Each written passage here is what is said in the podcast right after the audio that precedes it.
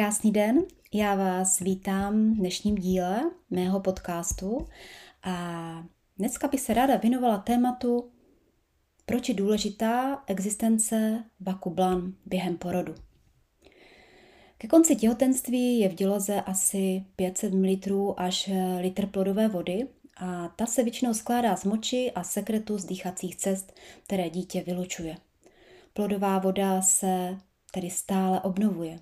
Dítě poliká plodovou vodu a opět ji močí vylučuje. A tento proces pokračuje i v případě, že plodová voda začne spontánně odtékat. Nemůže se tedy stát, že by se dítě rodilo takzvaně na sucho. Jak se lidově říká, je to mýtus.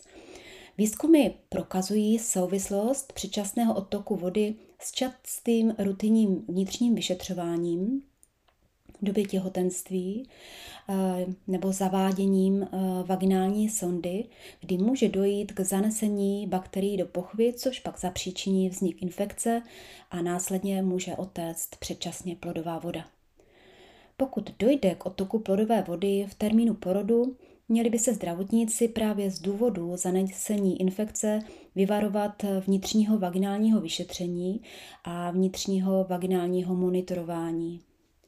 Totež platí při pozitivním nálezu vaginální streptokokové infekce.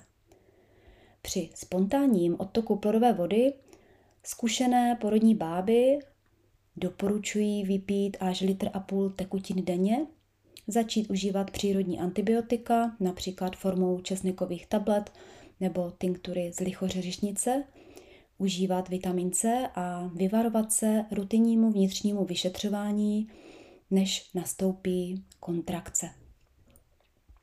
Většina porodů však začne s neporušeným vakem blan a ten má od jak živa své existenční důvody. Při kontrakcích se díky plodové vodě tlak vyrovnává po celé ploše dělohy, což způsobuje menší bolestivost při samotné kontrakci.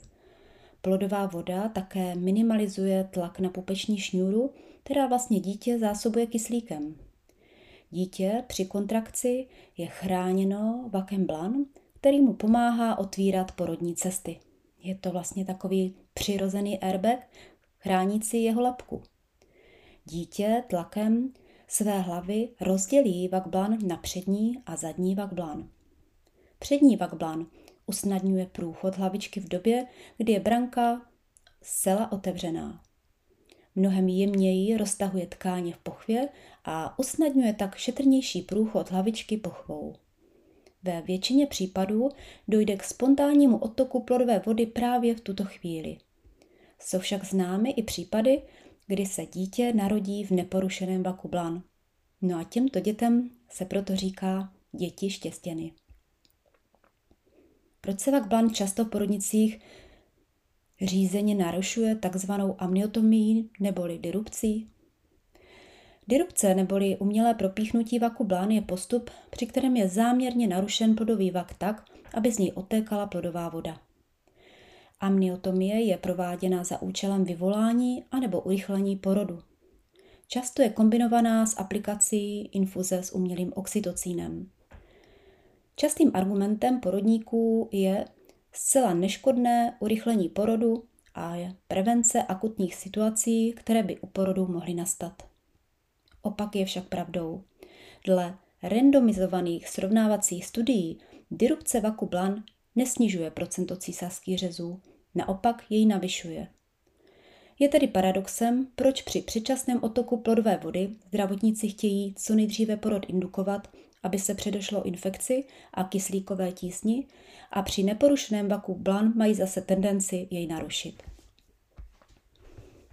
Jaké mohou být důsledky dirupce vakublan? Po dirupci vakublan ženy pocitují mnohem silnější bolest při kontrakcích protože na branku už nenaléhá jemně pak blan, ale samotná hlava, lepka dítěte. Často po dirupci vakublan ženy žádají analgetika, a to proto, aby zmírnili bolestivé kontrakce. Také je nutnější častější monitoring dítěte. Dítě je vystaveno mnohem většímu stresu a pupečník je vystaven větší kompresi. Při časné derupci může také dojít k vyhřeznutí neboli prolapsu pupečníku. Také hrozí větší pravděpodobnost vzniku infekce. Je nutnější aplikace umělého oxytocínu, který má zesílit účinek derupce a urychlit tak samotný porod. Mnohem závažnější je derupce vakublan u dětí, které jsou v zadní pozici, protože po odpuštění vody můžou uvíznout v pánvi a tím mají znesnadněnou rotaci malé pánvy. Hrozí tak větší riziko ukončení porodu císařským řezem.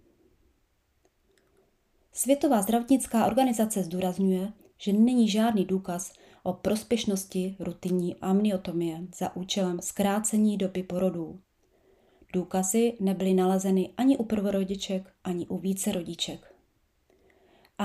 Amniotomie naopak navyšuje kaskádu dalších zásahů a riziko ukončení porodu císařským vřezem. Vakblan a tekutina v něm hrají důležitou roli při bezpečnějším porodu a chrání dítě, které se rodí. Neexistuje žádný důkaz, že protržení vakublan porod usnadní. Je tedy pečlivě třeba zvážit rizika, než k disrupci vakublan přistoupíme. Ženy by o těchto rizicích měly být informovány, když se rozhodují pro urychlení porodu tímto zásahem. Přeji vám krásný den a někdy příště opět naslyšenou.